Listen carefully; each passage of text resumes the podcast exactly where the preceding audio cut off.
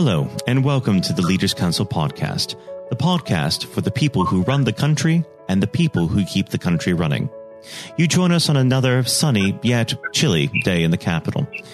I'm Matthew O'Neill, and today we're joined by Nick Langford of AVA CAD/CAM Group, who will be joining our conversation on leadership. We always ensure that we have two distinct perspectives on leadership, and so today we'll also be joined later in the program by Sir Geoff Hurst. However, first and foremost, we're joined by Nick Langford, Chief Executive of AVA CAD/CAM Group. AVA CAD/CAM Group has been providing specialist de- design and color software support, training, and technical consultancy services to the decorative p- printing industry for more than 35 years. Nick, hello. Hi, good morning. Good morning. Well, I suppose we should jump right in. What does the word leader mean to you? I think the, uh, the, the most important thing about leadership is to give people freedom to make mistakes. So the word leader means you want to take them in the direction you want them to go. But I think that the best way of doing that is to create an atmosphere where people are not afraid of making mistakes. So, a real learning atmosphere is what you're saying.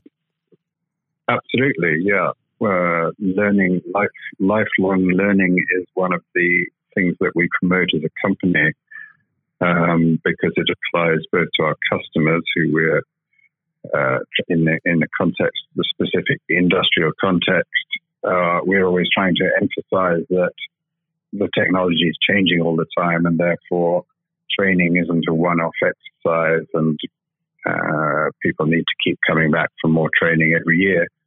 But we very much practice it within the company as well um, for our employees because I believe that uh, one of the key things, not only do they need to acquire new knowledge and technology to do their jobs efficiently, but it's also highly motivational. I think you know most people don't want to be in a job where they feel they've kind of reached the top or reached the dead end uh, people like to feel that they are progressing and acquiring new skills and new knowledge.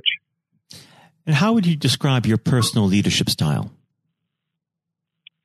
Uh, I'd say it's pretty laid back, uh, pretty non interventionist. As I said, I believe that uh, people, having been, if you ask someone to do something, you should give them a chance to do it rather than try and uh, supervise them very closely people won't learn uh, as much if you uh, you're on top of them all the time. I would rather they got it slightly wrong and then saw why they'd got it slightly wrong and did it really well the next time. And in your own experience, tell me about a leader uh, that you've personally worked with or for, and how that has impacted your leadership style today. Oof, so many. Um, I guess probably uh, I would probably single out uh, my rugby coach at school as as uh, as a as a as a very fine leader. Mm. Um, he was very good at motivating um, and getting the best out of people. Um, and perhaps getting the best out of teenage boys is quite a challenge. now, tell me, um, if you could choose objectively the greatest leader, living or dead, who would that be and why? Oof. Greatest leader, living or dead. It's not, not too many to um, choose from there, I know. No. Well, the one that springs to mind, I mean, yeah, yeah, I probably could have done a better job if you'd given me that question in advance, but the one that springs to mind is Nelson Mandela.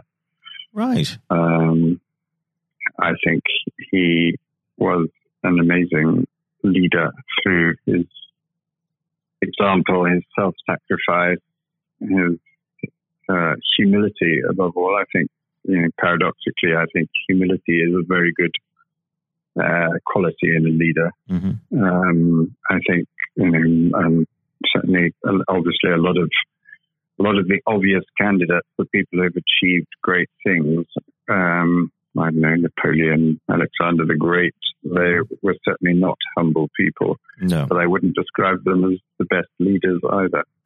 So, do you um, find that Mandela's, Mandela's example uh, seeps into your everyday uh, leadership thinking? Yeah, I think I, I, think it does. I mean, I try to. Uh, I, I think above all the the idea of humility and the idea that you can get what you want, you can achieve results, which clearly he did um, in a sort of not, not, necessarily in a direct way, but through sort of force of will or force of arms or force of personality. Um, but there are there are other ways by sort of being humble, by listening, by talking to people. Um, you can uh, achieve perhaps more. Now, if you could speak to yourself a decade ago, what uh, leadership qualities would you tell yourself to embrace or to uh, throw away? Um, humility and listening, I think, probably would come sort of right at the top. Um, I always say that, you know, I certainly don't know in, in the industry that we work in, know, it's very technical. There's a lot of um, technological stuff and it's changing all the time. I certainly don't know everything, uh, far from it, but I like to think that I know who to ask. Mm. And I think that, uh, you know, and uh, one of the key qualities that I would say of a leader is that you've got to, A, be humble enough to ask someone stuff that you don't know or that they know better than you do or they will have a different angle on or a more expert take on than you can have. Um, you've got to be humble enough and then you've got to be good at listening when they, when they, if they tell you, um, what you've asked. You've got to listen carefully and, and take it on board.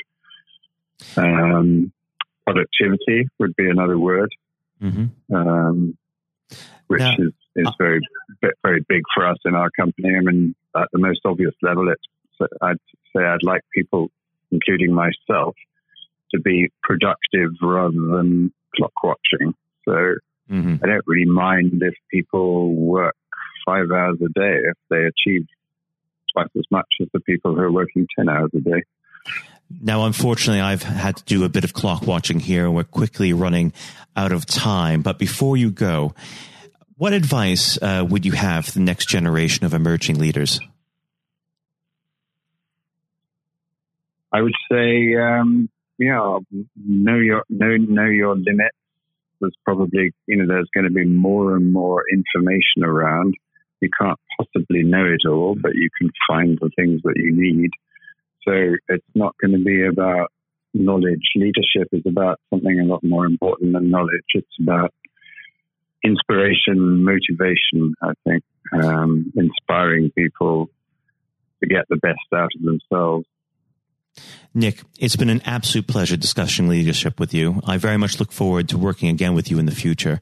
Thank you, Nick. Thank you. That was Nick Langford, Chief Executive of AVA CAD CAM Group. And now joining us is Jonathan White with Sir Jeff Hurst.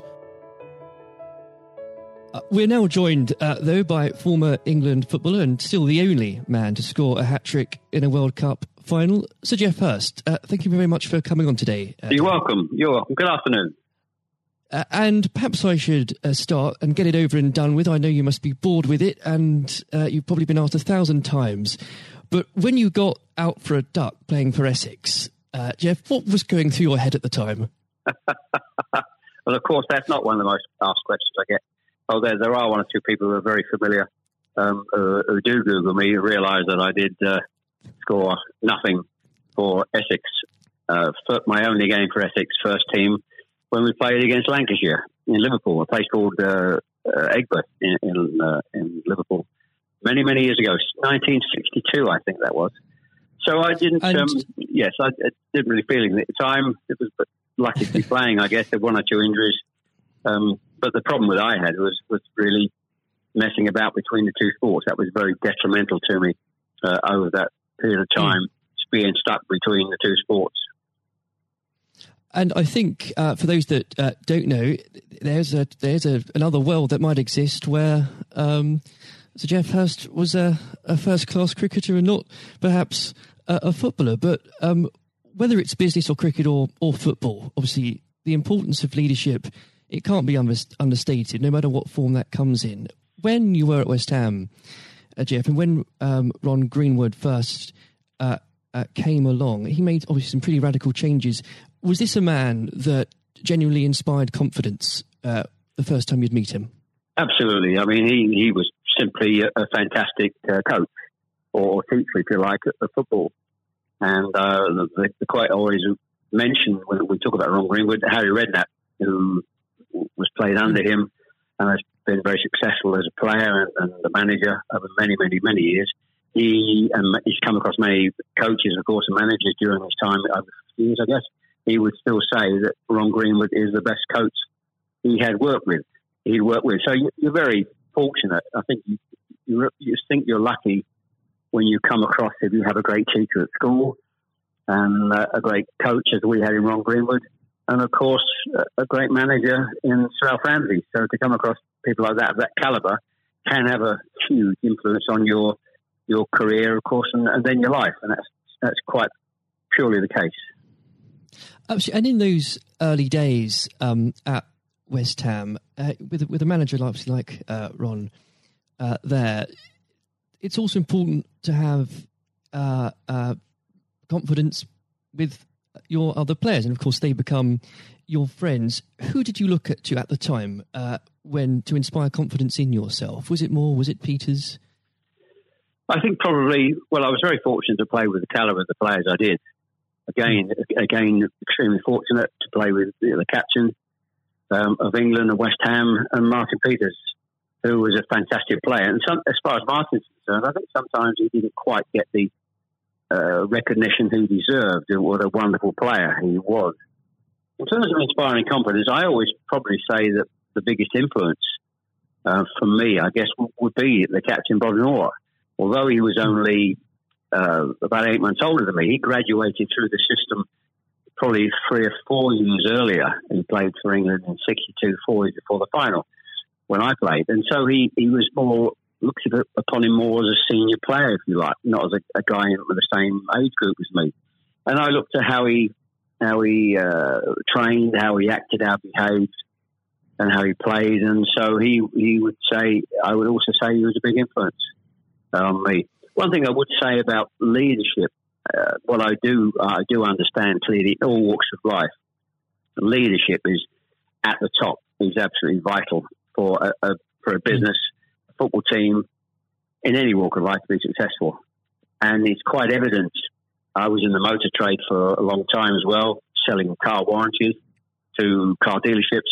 And you could almost tell when you walked into the business, uh, in a, many of the car dealerships, you could almost tell from the moment you walked in by initial reaction, people came and welcomed you, that the business was well run or conversely not well run at all. And so I understand the, the, the, value and quality of leadership. And that's why I'm very fortunate to be involved in my career in those early days with two two great leaders in, in Ron Greenwood and, and Alf Ramsey. Absolutely. And um, uh, since you've already uh, brought him up, uh, Geoff, I think it'd be remiss not to go a little bit further with that. But obviously, uh, after uh, or at West Ham, your uh, playing came to the attention of Alf Ramsey. Now, there's a man I'm sure when you walked into a room, you knew who was um, in charge. When it came to managing that England team, what was his style like, Geoff? Well, one thing, the first thing I say about Alf Ramsey, he's probably over my life the most powerful influence who had on me um, as a person. Um, hmm. naturally, it happens to an extent because he's got your whole career in his hand. Whether he picks you for England or he doesn't pick you, it can have a, a great impact on your your career and, of course, your life. But yep. in that era, I was involved for six or seven years. He, it was quite clear who was the boss. He was quite very, very strict. Probably at a time, it maybe overly strict, but at a time you probably wouldn't get necessarily get away with it in, in today's football because it's changed dramatically in how you deal with with players then and players now. But he was the most powerful man I came across, and very few people and he, he was quite ruthless in getting people out who didn't want to be who didn't want to be part of a group, part of a team. It is important that if you've got a group of people, and that's in any walk of life, they're mm. all singing off the same hymn sheet, and you don't have anybody that's griping or moaning about the system. And if you've got people like that in your organisation, one thing I have learned, and I've taken on my life, and my family, you've got somebody in a group who doesn't want to be part of it, you, you get them out. And Alf, I think, was was quite ruthless with that in his, his staff. And I think that's one thing, I, one of the most serious things I think I've learnt over a long period of time. And is there, do you think, uh, a, a, specific moment? I'm sure there's probably dozens, but is there a specific moment, if you could uh, perhaps pick right now that did show those uh, qualities in uh, Sir Alf so uh, sharply? Yes, I think for, for me, certainly, um, I think there are instances of players who you thought would, would be in the team or certainly in the squad, and surprising they were not. There was no necessary reason for it, but looking mm. back, I do think perhaps they were people that Alf didn't think wanted to be part of the group. Um, so that that's that's for me. In terms of my personal view, I think that it looked prior to the um, World Cup that I was going to be playing um, in it only a few games before. I was I was playing, and I played with Jimmy Greaves in the game against Yugoslavia only a couple of months before the final. And it looked at that stage as if I was going to be, be playing in, in the team. But uh, in a couple of friendly games, more friendly games before the final in Poland and uh, uh, Norway, I think, in Denmark, mm. I didn't. I played two of the four games, and I probably didn't quite replicate my my form that I'd showing at West Ham and in the early couple of games for England. And he he left me out in the first game of, of the World Cup against uh, Uruguay. He started off with Jimmy Greaves and Roger Hunt. So. I, I, had an impact of thinking I at that stage I, like I was going to play, and didn't start because of just a lack of form. I didn't play quite well enough to justify my position, and somewhat fortuitously, I only got back in the team because of a, a nasty gash to shin um, on Jimmy Greaves' leg. And I think what you've said there, uh, Geoff, actually does sum that up really well. And more than that, whilst it's important to have that someone in charge with those qualities, it's almost useless if there isn't a strong and unified team behind them. And there really must have been moments, if maybe there weren't, but uh, let us know in that 66 competition, the prolonged pressure on all of you, you know, the weight of a nation, did it get to you? Oh, not for me personally, no. I, I think, and I don't, uh, not for me, not for a second. I think mm. I was just happy to be you know, be involved in the squad initially. Um, not at all. I didn't. You're not aware of the magnitude of the occasion, really. Looking back out, mm. so I never really felt. People talk about pressure a lot, and it's there, and people players talk about people talk about it in life. I didn't really feel necessarily feel any great pressure pressure during the time I was there. And what is also important to say about Alf Ramsey, the people he, he left behind that, that were left in the squad after he moved one or two players out, the squad were uh, a, a, bunch of very hard nosed, professional, uh, top quality people. And that was again the leadership that Al showed. He, he, got people in together that were very, very strong personally.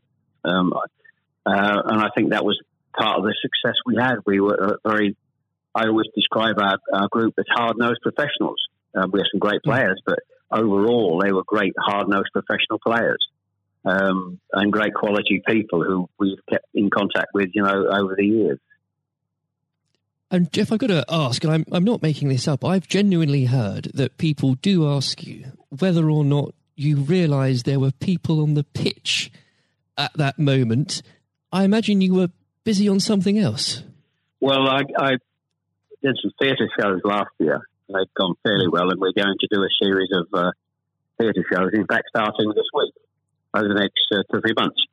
And uh, at the end of the theatre shows, we have about 20 minutes where we uh, uh, allow the people in the audience to ask questions. And the, there's, I won't mention both, they're too long to talk about both questions. Um, one, the other one's a really stupid one. It's too long for me to tell you. It's absolutely ridiculous. But the, the, the other ridiculous question I get asked, did I realise there were people on the pitch? And of course, I jokingly say, yes, I was just about to, to shoot to score the goal. And I looked round, put my foot on the ball, and looked round for a little while and said, oh dear, there are six or seven people running on the pitch. so that's, uh, I've had been asked that once at one of the theatre shows. so I joke, make a joke about that and saying, yes, I put my foot in the ball and waited just had a, look, have a glance around, you know. Maybe it does prove there are things that, such as stupid questions, really. Um, oh, yeah, there, are, there certainly are. I've got another one which I won't bore you with. It won't be too long to tell you. Uh, I was in a Jersey or Channel Line, Jersey or Guernsey, uh, two or three mm. years ago, and most stupid, irrelevant questions, absolutely nothing to do with football whatsoever, which uh, was absolutely. But I can use that now because it, it is quite funny. well, maybe another time then. But we. Um, uh, well, you want me? I, I can tell you if you want. You want? You got time? I can tell, I tell you if you want. Geoff, go on, go. I think I, it would be silly if I said no at this point. Okay, so I was uh, doing a, a, at a dinner in in the Channel Lines, three or four hundred people, black tie dinner, uh, guest of honor. Mm. On this occasion, I was speaking for about twenty minutes, then allowing uh, questions from the audience at the end of the evening. And there was usual football questions, and then all of a sudden I had a somebody at the back who who asked a question. I didn't quite hear what he said. He didn't have the microphone with him, so I said, "I didn't hear what he said. Can you please give mm. this chap the microphone so I can hear clearly what he said?" So the chap had the mic, and he said, "When a turtle loses its shell, is it naked or is it homeless?" Right. what, what a question! What a question! Uh, well, I think that would be in, definitely in the stupid category, wouldn't it? So we had a laugh about that. Is, uh, well, uh, and we, you've got to have a patient of a saint, I think, sometimes to put up with well, things no, like that. but then again, I found it amusing. I just found it amusing. In fact, some of the audience found it highly amusing as well. So it did, uh, um, it did make again, laugh that day. If you can put up with my questions, you can probably put up with uh, anything. Um, but th- there would have become a point, though, um, Geoff. I think um, you, you were a young man when obviously this happened when you must have realized that people, teammates, began looking at you for leadership.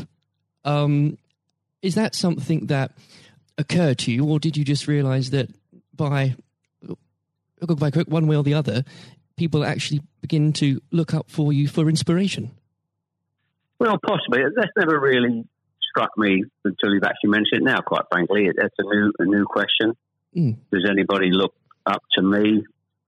I'm sure perhaps uh, there are there are people who pay you compliments of, of uh, fans of, of, West Ham and, uh, Stoke, and of course in, uh, England fans who um, I, I, think probably it would be very immodest of me to to suggest I, I, felt that somebody was looking to me for inspiration. Um, well, you, but, you, don't but, have to, but I will. Uh, well, um, it's, it's, okay for a third party to do it, uh, perhaps.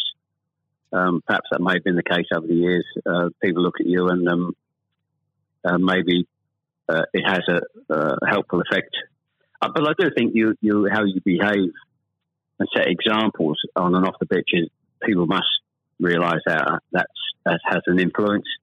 How you react and behave mm. to, to situations on and off the field surely probably has an impact to younger players coming in into the team latterly.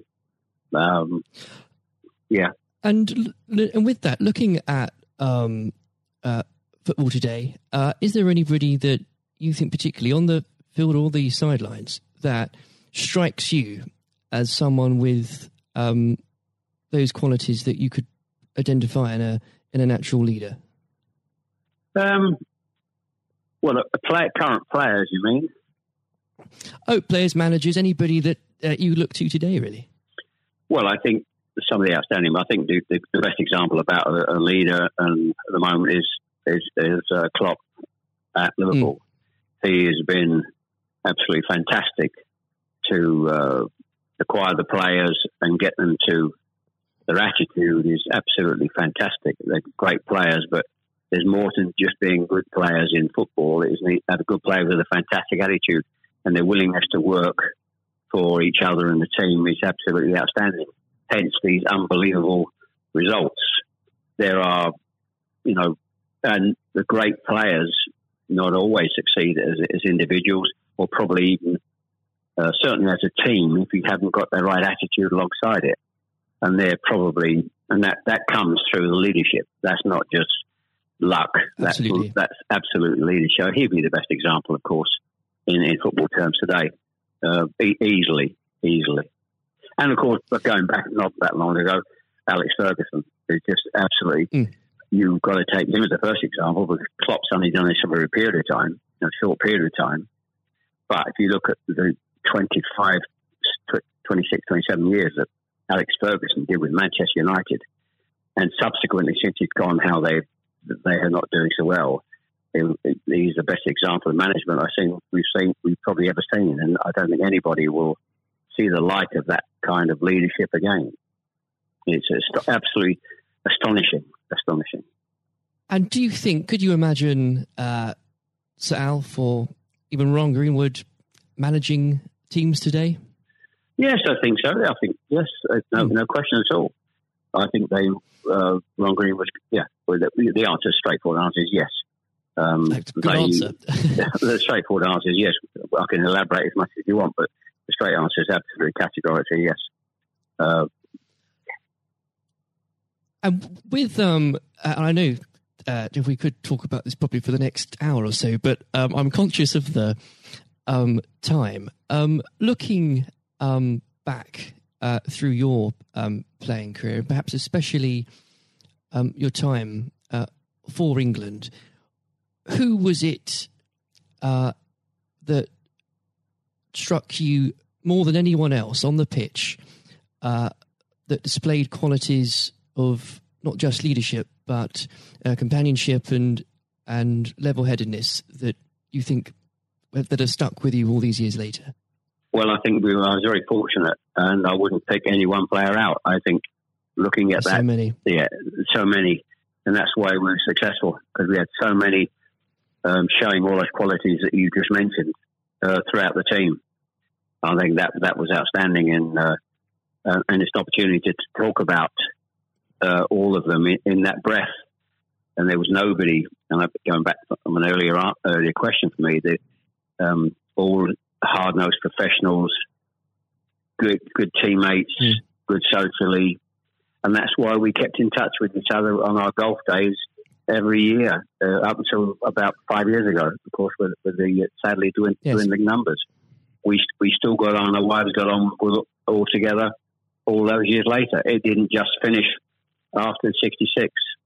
That reunion, that camaraderie, that team spirit, Mm. um, getting on with each other lasted for, for a long, long, long time. And I wouldn't And- when it, when you put those those questions and how you categorise those, I would pick uh, every one of the eleven players um, who you put in that category that were like that. There was nobody else; they were all outstanding, and I think that was a big part. I can't stress how big a part that was. And I've said that many, many times for the success of the team. We had some great I players. we had some great players, of course, but without the attitude alongside that, going back to an earlier question, you we wouldn't have been as uh, ultimately ultimately as successful.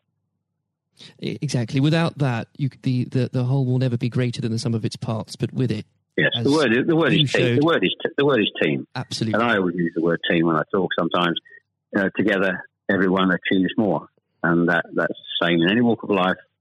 That, that's fundamental. And uh, lastly, uh, Geoff, looking if, if you were to uh, give advice, and whether this is in sport or business or indeed any other walk of life, what would you identify, if you can, as the key tenant uh, that you can't go without in terms of leading a team, no matter what that team is? single-mindedness, uh, single-mindedness, dedication, dedication to the job. Um, thinking about that that that role, that job in leadership all the time. It's a huge part of your life. But you, I don't think you can switch off when you're in, in business at the top level or sport at the top level. You may, you know, have a, have a couple of weeks holiday, but I'm even sure if, these top managers and lead, leaders in all walks of life are away on holiday on a beach somewhere warm, I'm sure there's not uh, they will not switch off for, for two weeks um, and completely uh, not think about their role as the boss of an organisation. And I think that's you're completely focused. You're always thinking about uh, things, thinking about improvements, and it's just dedication and uh, uh, tuning your life to being successful. Excellent. Well, Geoff, on that point, thank you very much for joining us today. You're welcome. Good to nice to have a talk about this and just go over the go over the past and just uh, refresh my my own memory about the quality of the players I grew up with. Excellent. Uh, another time, uh, it would be great to talk again. Thank, thank you, Jonathan. Thank you. This has been the Leaders Council podcast. Thank you for celebrating excellence in leadership with us. I have been your host, Matthew O'Neill. Until next time, goodbye. Thank you for listening to our podcast. The views expressed within the podcast do not reflect the views of the Leaders Council of Great Britain and Northern Ireland, its parent company, or subsidiaries, members of staff, other guests, or any other person therein associated.